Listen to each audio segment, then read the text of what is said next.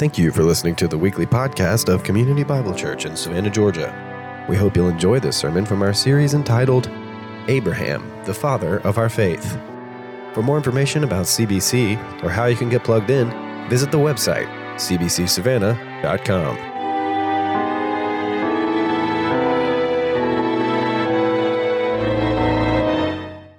We come to a faithful God, a gracious God, a loving God who is triune, one God, three persons, who love us. Who, Father, you send the Son so that we might have life. You fill us with your Spirit so that we might have you with us forever, giving us hope, interceding for us, moving when we don't know what to do. And so, uh, Father, we worship you as, as, as Father, we worship your Son as Savior. We worship even the Spirit as the guide and the helper who comes alongside. And we do so because you are good and you are holy. Please help me now, again, to encourage your church, to build your church. I have nothing in myself that could do that apart from you, and I probably need this sermon more than anybody. And so I don't come as one telling others what to do, I come telling what your word says to me. And so help me this morning for your name's sake and for your glory. Amen. Thanks. You guys can have a seat.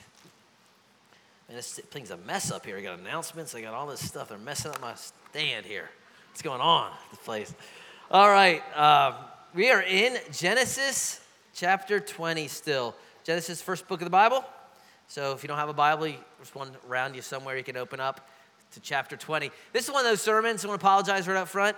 Probably not applicable to most of you okay, just a small few of you, because this is a sermon for people who have said something like this in their life I'll never do that again.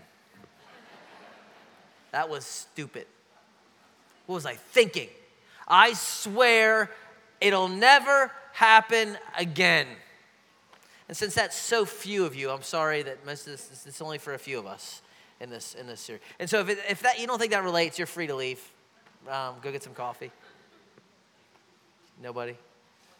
Bunch of sinners. That's what y'all are. Y'all are sinners. You should see my, my staff is filled with a bunch of sinners. Let me tell you a story about one of our staff guys. I won't tell you who he is because he's young and very impressionable and he leads worship every week. And so you don't want to know who he is. okay, so, so this young man who has a great beard and wears Patagonia, he has an iPhone because everyone on staff is required to have an iPhone because we don't let anything PC. Um, so all Mac, right? So, so he's got an iPhone, very smart of him, but he doesn't use a case on this nice iPhone 6. And for months, we've been telling this young impressionable lad because he does this, he's this thing, he flips it around. If you've ever seen him, he does this. He's like, it's like cool. It's like, I don't know. But he flips it around. I'm like, dude, you got to get a case. You're going to break that thing. Nah, it looks better without it right? And it does. Let's admit it. It looks better without it. But all of us know it's going to happen. So you know he makes it a couple months because the Lord is patient with him, not wishing for him to come to repentance. But sure enough, a couple weeks ago, I see old boy with his phone. Guess what? Crack. Right? So I'm like, see, you're gonna get a, you're gonna get a case now. Doesn't get a case. Drops it again, or something happens to it again a week later. Right? This time it doesn't work anymore. Like you you, it's only half the screen works, so you can't actually get to anything. And so you try to call him, and he doesn't answer it. He doesn't answer it when it works, but he's especially not answering it when it's not. Right?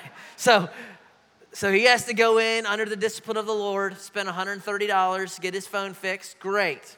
Now, you're gonna get your phone fixed. You're gonna put a case on that thing, right? Yeah, yeah. Put a case on. Right? Two weeks later, still no case. We're in staff meeting on Tuesday in the concrete coffee area. Right? I'm sitting next to this young lad, and uh, you know we're listening to Rad tell us something about uh, working hard, right? And so we're, we're listening intently, and all of a sudden the phone goes flying. I don't know how it happened, but it makes that sound, and you know that sound for those who have had it, and it lands face down on the concrete. And there's that moment, we've all been there. You don't want to pick it up because you know you're like, oh. So we're all like watching. Like no one's listening to Rad anymore. You're all us in the phone. Oh, he's spared. The grace of God, right? But there's Tony over in the corner. Tony's sitting on the other side. Tony's just shaking his head. He gets his Amazon.com out and says, I'll order this for you. right? Still to this morning, no case. Just so you say, just telling you. This is what theologians call a besetting sin. okay, it's that recurring rebellious spirit that keeps showing up in your life. And here's the thing we all have them, right? We all have that, that issue. And in all seriousness, it's not silly phones, it's, it's junk that bugs us. It's been, we've been dealing with it for 30 years, 15 years. Maybe it's grumbling and complaining. Maybe it's some kind of addiction. Maybe it's, uh, you know, whatever, pride. Maybe it's lust. It's this, this recurring issue in our lives, right? And we all have them. And we're going to come to Genesis 20 today, and we're going to see Abraham has it too. And he is going to do the same thing that he did eight chapters earlier. Right? And in fact, it's so similar that liberal critics of the Bible say, well, it's not, a, it's the same event. It's actually so similar. They say it's the same event. Moses just makes a mistake and he tells the same story over again. And then he does it again in chapter 26 when Abraham's son does the same exact thing. So it's just, it's not the same event. It's the same sin. It's the same issue, but it is a different event because it's this guy's besetting sin. It's his phone and case. And so we're going to look at it and, and hopefully get to see a couple principles from this story that help us deal with ours. And, and, and I'm not promising some formula, you know, you just plug in this and everything's going to be great. It's not so simple. If it was, we wouldn't have these issues. But what I am promising is there's some principles here to help us start moving towards the light, to start seeing more and more victory over these, these struggles, whatever they may be in your life and in mine. All right? Let me give you a quick kind of recap where we've been for those who are new, those who are visiting, those who forget, uh, whatever. We have been studying Abraham's life for the last eight, nine, ten weeks. The last couple weeks, we saw that God had actually visited Abraham and he told him some good news and he told him some bad news. The good news was you are 99 years old and you're going to have a kid, which I don't think is good news, but it was for him. All right? The bad news was, I'm going to destroy Sodom and Gomorrah. And we saw him do that last week. That God brings judgment on this wicked city that had rebelled against him, right? And, and as you end really chapter 19 or in the middle there, you have this picture of Abraham. He's 20 something miles away, but he's staring towards Sodom and Gomorrah, and it's just like a furnace. It's just a, a flame, right? Of just fire as God's judgment is poured down. And that's where we really pick up the story in chapter 20. So let me read chapter 20, verse 1. From there, Abraham journeyed towards the territory of the Negev and lived between Kadesh and Shur, and he sojourned in Gerar. So we have Abraham doing what he's been doing for 25 years now wandering, sojourning. Why he leaves the current spot, we don't know. Maybe he's bored. Maybe God tells him. Maybe the land is just not fertile anymore because of, of the judgment of God. But for whatever reason, he moves to, to Gerar, which is the future home of like Israel's number one enemy.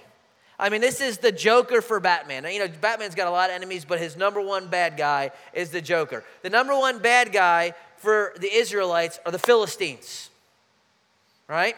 the Philistines. And so he moves to a place, the future home of where the Philistines are. It is a bad place. It is, you know, wicked group of people. Um, they're all tall. They all like the Braves. They're bad. All right? So, so that's where he is wandering. And, and this is what happens. And this is where we get a little deja vu for those who have been here since the beginning. It's chapter 12 all over again. And Abraham said of Sarah, his wife, She is my sister. This is where if you're drinking coffee, you're like, what? Again? You're going to do this again, Abraham? You didn't learn? And so what happens? He tells, is my sister. Abraham and Abimelech, the king of Gerar, sent and took Sarah. Shocking.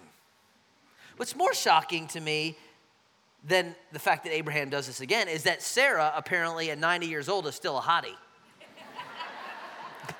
I told you it's the secrets of the Dead Sea salts a couple weeks ago, right? but whatever it is, So they go into this new area, and Abraham is so worried that his wife is so hot that he says, Okay, I'm gonna tell everybody you're my sister, so because if they think you're my, my, my spouse, they're gonna kill me. But if they just think you're my sister, then they'll just take you and I'll get to live. What a great guy. He's just a good husband, right? Brilliance. And you gotta think, wait, did you not just, didn't this just happen 20 years earlier? Did you not learn that this doesn't go well for you? Nope. Do you not remember that literally three, four weeks ago, God Himself left heaven, sat across the table eating curds, whatever curds are, and told you you're gonna have a baby in one year? You and Sarah. Do you remember that conversation? Doesn't think about that conversation. All he thinks of is he moves into this town, they say, Hey, pretty girl, see your wife? Nope, sister. Great. That's all he knows. And so they take her. And, and it's very matter of fact, and you don't have a lot of details, but I want you to feel the tension of that. I mean, you're talking about his wife again. And you can imagine as these, these Abimelech's camels or horses ride in and they grab Sarah and they take her and they put her on the horse and she kind of looks back one last time at her husband, like, what in the world? And he's watching his wife get taken again? The emotion and the chaos and the pain of that moment.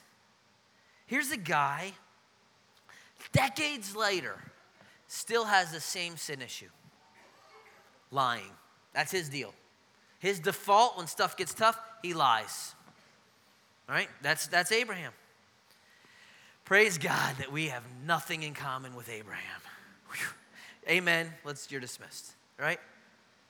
Or is there something there? See, here's what's happening. Abe is in the same situation. He's got the same fears. He's got the same result. Same, same, same. Here's what here's kind of first thing for us this morning, right? As we fight these things, and I don't know what your deal is, I know what my deal is, but as you fight these things, here's the first way that we can kind of start seeing victory and kind of dealing with these things is know or beware of your triggers. And what I mean by trigger is, is an event, a circumstance, a, an emotion that will cause you to want to indulge in that thing. Right? Whatever it is. And so you've just had a long and stressful day at work and you got this big project and you got the boss visiting next week or you got the big exams and so you're just stressed and anxiety and all these things and so just a few pills will just take the edge off just a few drinks extra in the closet, no one will know. It's a trigger. Right? You get in a fight with your spouse, you get in a fight with your parents, you're mad. Driving in the car, get the minivan out. I'm gonna go do that thing. I'm gonna go visit that bar. I'm gonna go whatever. Because I'm mad at my mom. Right? It's a trigger. For some of you, it's this. This is your trigger. It's all alone, it's late at night. Your spouse is asleep, your parents are upstairs, you got the remote, you know, a little tea. Oh, no one will ever know. All alone. Roommates are out. It's a trigger, right? Or, or you're hungry, or you're angry, or you're lonely, and you just can't handle that, so I'm gonna go binge eat, or I'm gonna go to some other functional savior, right? After a great victory. This is a trigger for many of us. After you have a, maybe you get the job promotion, maybe you got the raise, maybe you got into that college, maybe you got the scholarship, maybe your team won the championship, maybe it's a spiritual victory, had a great quiet time, had a great church service, had a great community group. And, and right on the cusp of that is when the enemy is going to attack, and it's a trigger. It's know and beware of the areas in which you struggle. Look, if you can't handle driving by the ABC store, go around. if That's the trigger. Some of you it is. Know yourself so that you can avoid these things. That's the goal, so that you avoid them. Right? So that you don't indulge. Because, listen, church, it is always easier to flee temptation than to resist it every time. It's always, it's always easier to, to resist. I mean, to flee, to run, than resist. But sometimes the honest truth is we cannot we cannot flee, right? You're going to be at the office. You're going to face the stress. You're going to see all these things. And so, what do we do in that case? That's why community is huge. That's why relationships, this is why you are not meant to live this Christian life alone. Adam is put in the garden, everything is perfect.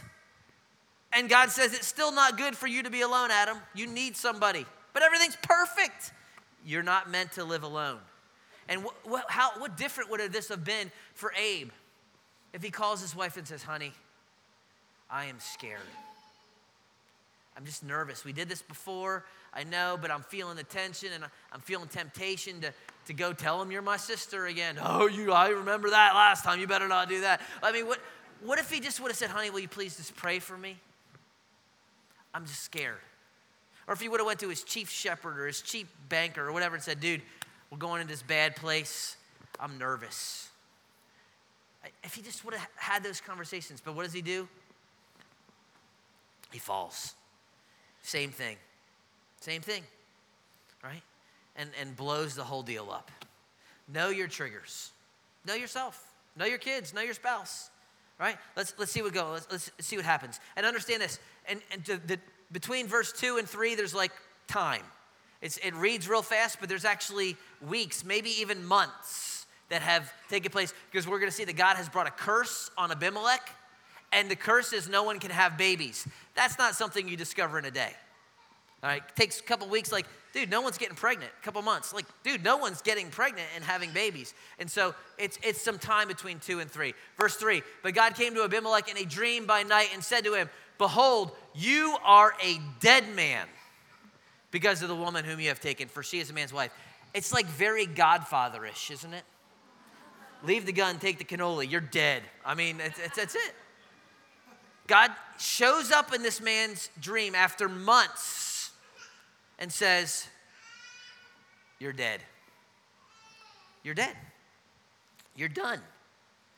And look at his response.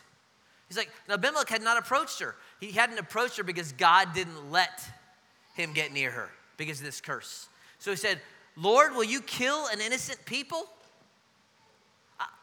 I, haven't done anything. Did he not say to me, She's my sister?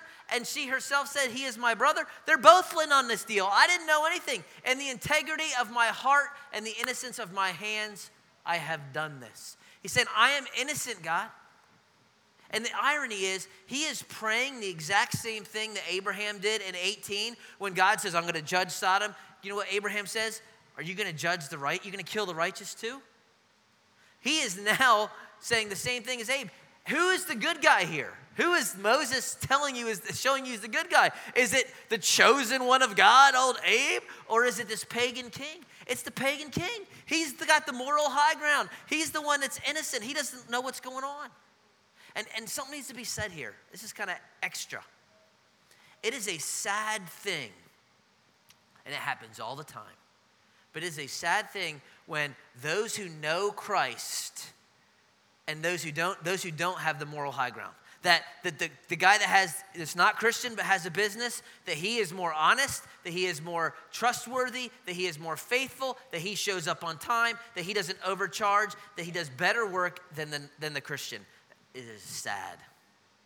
It is sad when a non Christian is more faithful to his wife, to her husband, than, than the Christian.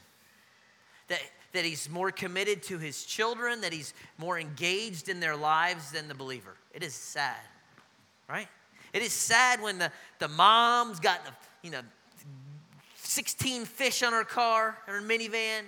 She's doing the one finger wave down Abercorn. It is a sad truth.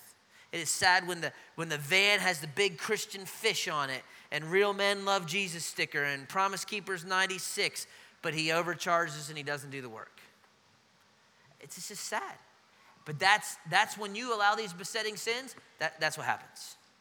And, and it leaves a train wreck of people, innocent people in its wake.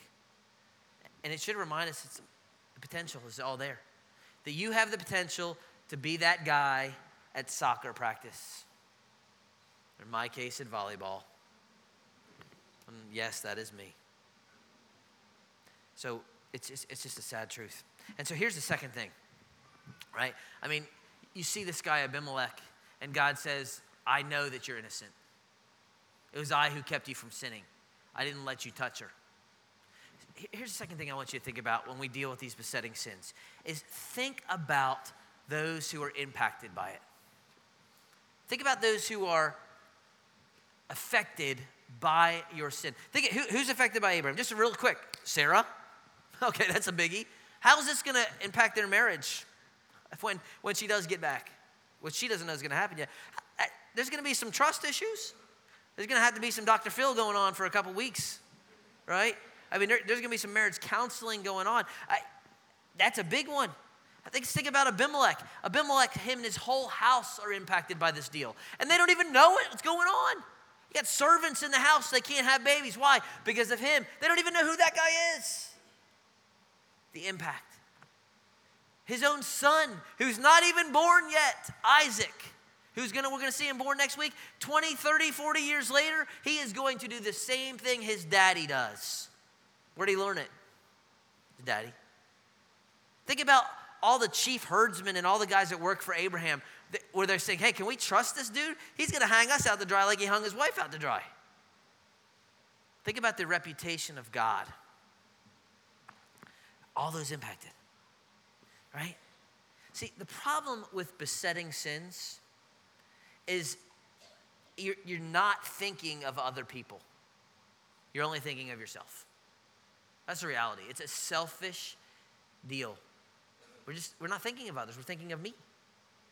And, and you get to hear a lot of talk and, you know, psychology and all this. You just need to learn to love yourself. You need, if I understand the Bible, you already do.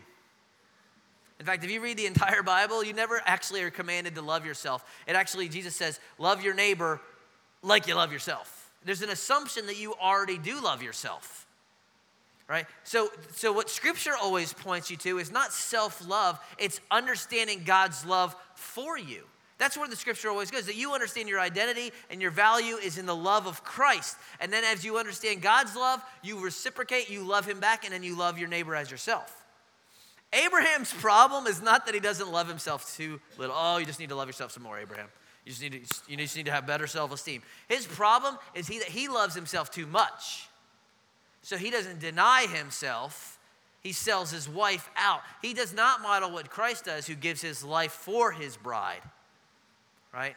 That's his problem. That's, that's ours. And when we keep going back to these sins, it's often because we don't think about who's impacted. Right? And so, see the teenagers in the room, the young folks, when you're lying to your folks and hiding this over here, I got this secret boyfriend that no one knows about. Got this little Snapchat deal that no one sees because it gets deleted, right? Yeah. And you're hiding, hiding, hiding. You don't think about the impact. What does this, what does this do to the trust of your parents when they find out that you really weren't at the library, that you were at some party in Tybee? What does it do to your family structure when they got to go down at two in the morning and get you out of the big house? Or they got to pay for this because you got in an accident at three in the morning because you were a little bit inebriated and now this person's hurt and do you even think about how it could impact beyond? Young guy you're kind of aggressive and going after this girl and you're trying to use her for your deal and whatever. Do you even think about what this will do to her future how she won't be able to trust men anymore how she's going to struggle with this and this issue because you are a jerk and selfish how you're you going to impact her for the rest of her life potentially no. That's the problem. We're not thinking about our other people. You got the anger problem, and so your kids have to walk around on eggshells at the house, or your employees have to walk around on eggshells. And instead of your home being a safe place and a refuge, your kids have to hide in their room. Right? How that impacts your wandering eye, dad, becomes your son's wandering eye. Your daughter doesn't trust men. Your, your wife doesn't trust you. There's all these things because of that. Or maybe it's, it's money and the almighty dollar reigns, and so you work 120 hours a week and you never see your kids. And so they raise themselves. I'm telling you. And you can talk to Talavo and everybody in high school ministry or middle school ministry. Your teenagers need dads. Dads, I mean, they need moms. Everyone loves mom. Hi, mom, you know, football players. They need dads. I'm just telling you.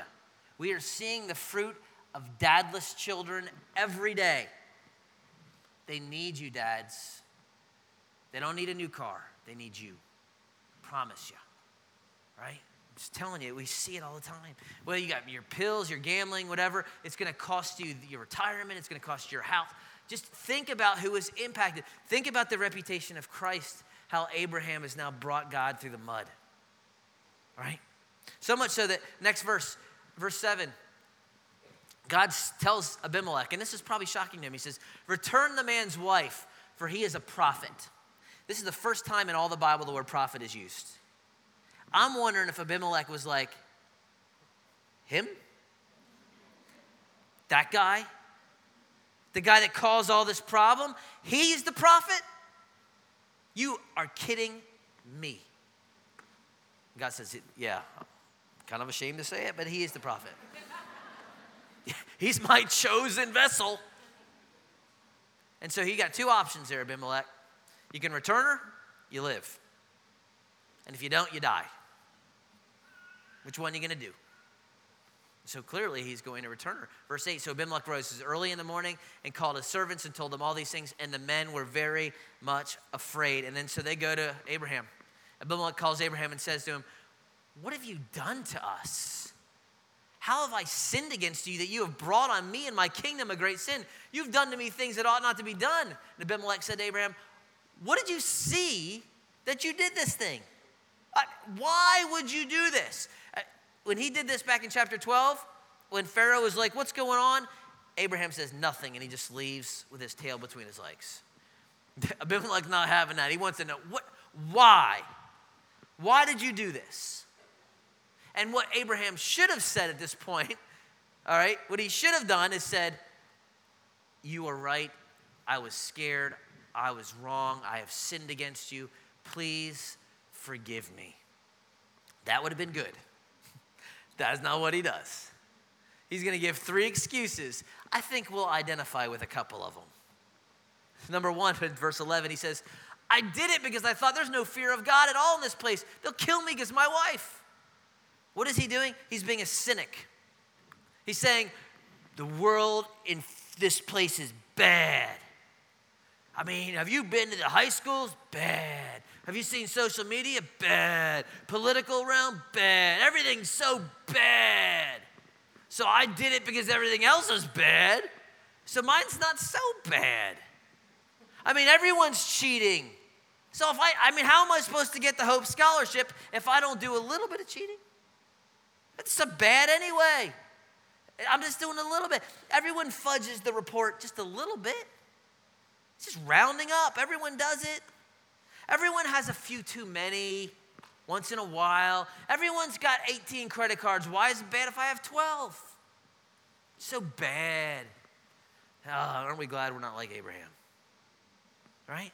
What else does he do? Verse 12. He says, Besides, she is indeed my sister, the daughter of my father, though not the daughter of my mother, and she became my wife. We got different moms, but we have the same dad, so technically, she is my sister. This is self justification. I'm technically not lying because we have the same dad. That is true. But is that why he lied? No, it is not. He lied because he was scared. So, this is the teenager. This doesn't count. I used to do this when I was in high school. I was a liar and I wasn't a Christian, but I used to say, going to the library. Pulled into the library, I'd have my book bag. I was such a legalist and not a Christian that I would literally walk into the library and I'd walk right out. So if my mom asked me, Where'd you go? I went to the library. And then I went over to my friend's house or went to a party. And I actually believe that junk. Right? Right? That's self justification. If you knew who my husband really was, if you knew how my wife talked to me, you, you would know that it's okay that I can look at these websites. It's, because she, the way she treats me and the way she talks to me, it's, it's not that bad, right? And we become a spin doctor. It's deflection. It's, it's, and it's not my fault, right?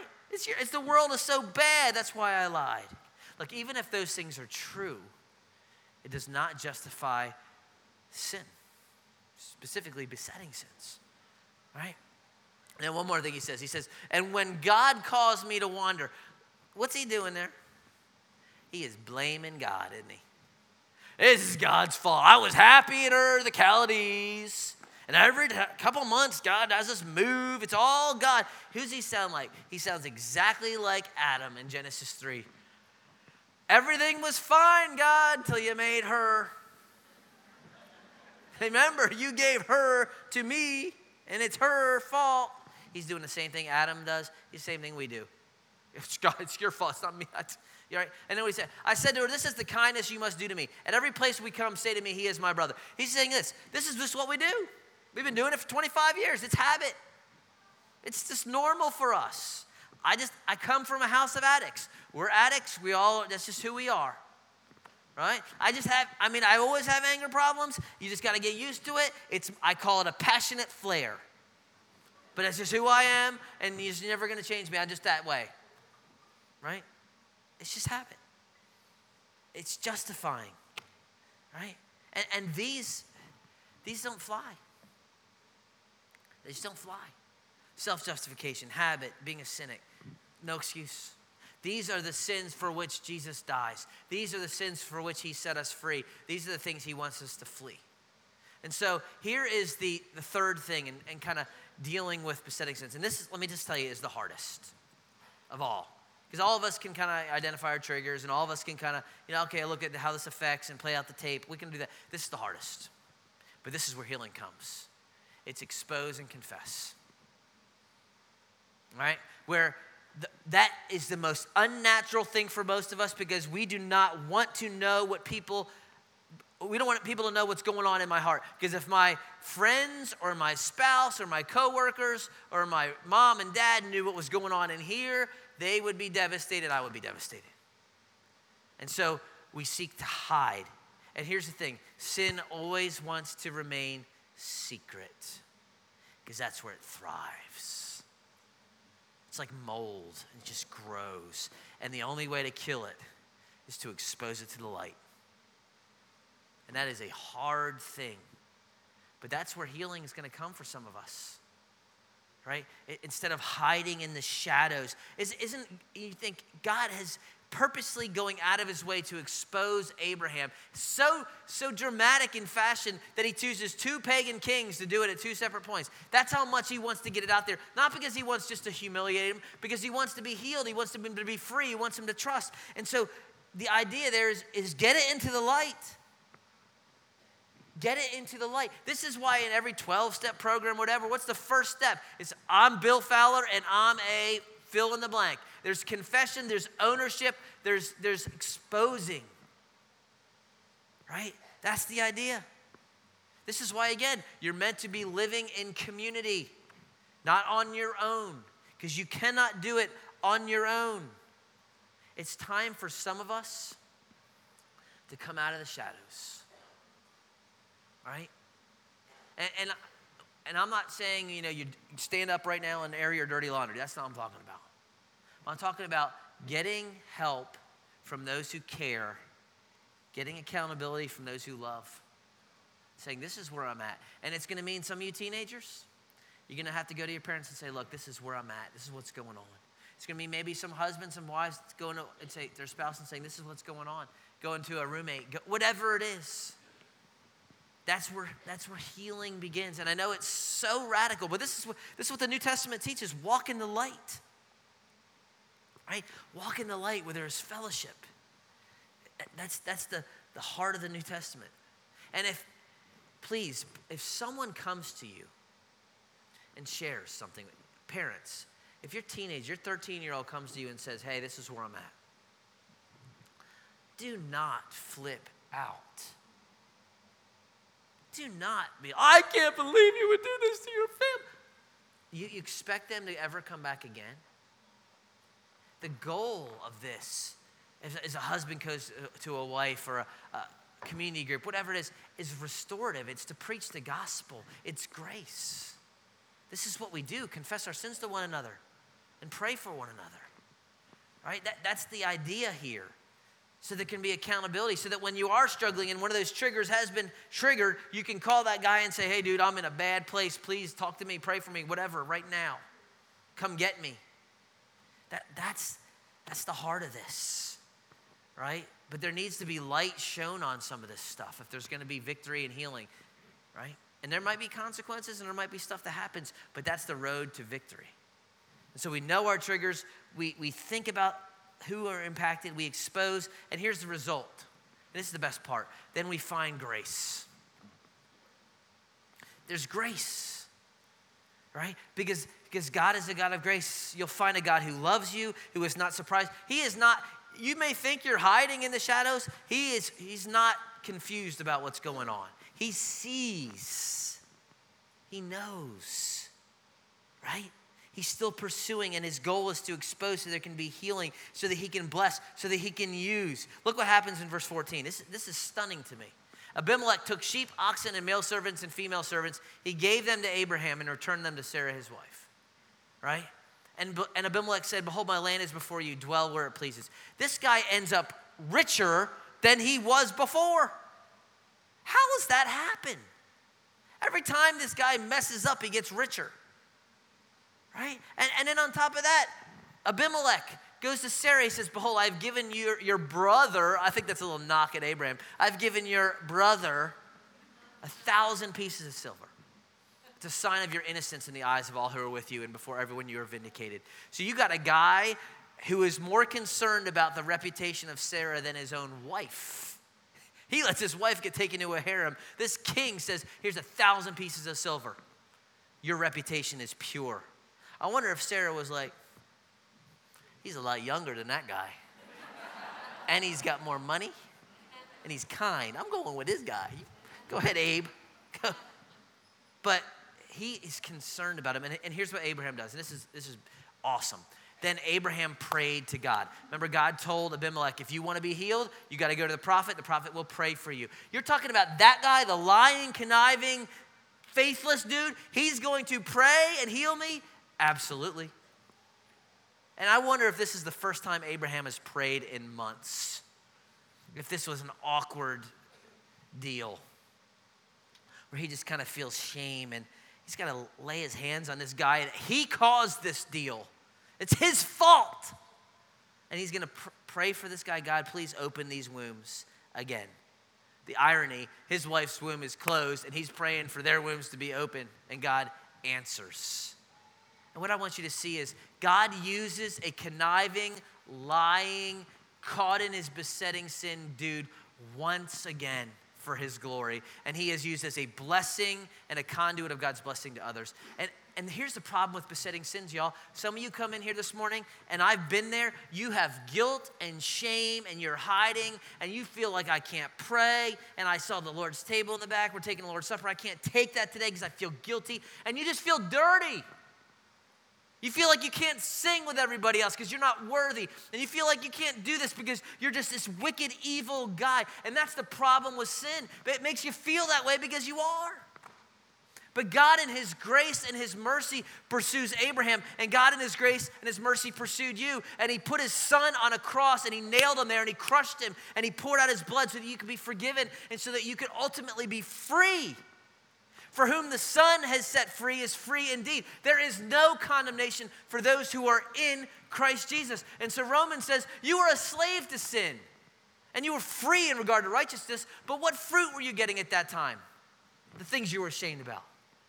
For the end of those things is death. But now that you have been set free from sin and have become slaves of God, the fruit fruit you get leads to sanctification and its end, eternal life. God has set you free from the sin. So why do you want to go back to it? Do you want to feel the shame? You want to feel the guilt? That's just the enemy. Here's, the, here's what he does he tempts you to sin, then you fall into it, then he attacks you. I can't believe you did that. You call yourself a Christian. He is the enemy of your soul. He wants to steal your joy. He wants to destroy your marriage. He wants to destroy your reputation. He wants to destroy this church. He wants to take your kids. He hates you. He lies to you. Only Jesus tells you the truth that you can be free in Him. That if you confess your sins to Him, that He is faithful and righteous and just and holy, and He will forgive you your sins and cleanse you from all unrighteousness. That's, that's the road to freedom, right? That, that's what Christ offers. And He uses this guy, and He can still use you. And He wants to. He wants, to, he wants you to be free from that guilt and walk in the light. We're coming, we're going to celebrate the Lord's table. And I was, I was thinking about it this week. How amazing is this? That Jesus sits down on that Thursday night with these 11 guys. Judas is gone now. He is going to institute the Lord's table. And he's sitting with 11 dudes, and every single one of these brothers is going to betray him. I mean, one, his best buddy, his dorm partner, he, you know, he's been best buddies with Peter for three and a half years, and this dude is going to deny that he even met the guy. If he just he just told Jesus, "I will die for you." He's going to deny he even knows him. The rest of them are going to run off. Only one of them is going to hang out. And Jesus is still celebrating and he's showing grace and he institutes here's this this is this bread is my body which is broken for you it's pierced for you it's crushed for you you're going to betray me in like 4 hours but I still love you in fact John says he loved them to the end and this is the the blood of the new covenant. I'm going to pour out my blood so that you can have forgiveness and grace. And so that, that in, in 50 days, Peter, you're going to preach a sermon and 1,000 people come to Christ. Right? I'm going to still use you because of my grace. I want you to experience the grace of God today. If you came in here struggling, I want you to know there is nothing that is too great for Christ to forgive. And if you're a non-Christian and you're like, well, you know, what is this whole deal about? This deal about is about this. You are a sinner separated from God. God sent his son Jesus to die on a cross so that you could have eternal life. You have it by believing, by putting your faith in him. Period. That's why we celebrate the table. It reminds us of grace. And if you're a Christian this morning, we want you to take the table. If you're like, I'm not worthy, then spend some time confessing some sin turning you're like i just i just came in and i good that's why we confess and he is faithful and just and so after a few moments of just confession take they're going to pass it out guys you guys can come down they're going to pass it out when you are ready you take and ethan and his team are going to sing and, and we're going to worship together and we're, we're going to respond to the grace of jesus christ forgives us releases us from the penalty of our sin let me pray and we will worship Father, for your son, we give you, you thanks. We give you glory. We pray uh, that we would uh, just understand grace in our lives, that you uh, would move through these, these areas we struggle with, that we'd see more victory this week than we did last. That in 20, 25 years, we won't be wrestling with the same junk. Father, get put people in our lives that will speak truth, that will encourage us, for those who need to come out of the shadows this morning, give them courage. I know that's hard. It is hard. But give them the grace to do it because that is where they find healing and growth um, in Christ's name. And just as we worship, uh, just, just be honored and glorified as we remember your son's sacrifice for us. It's in his name we pray.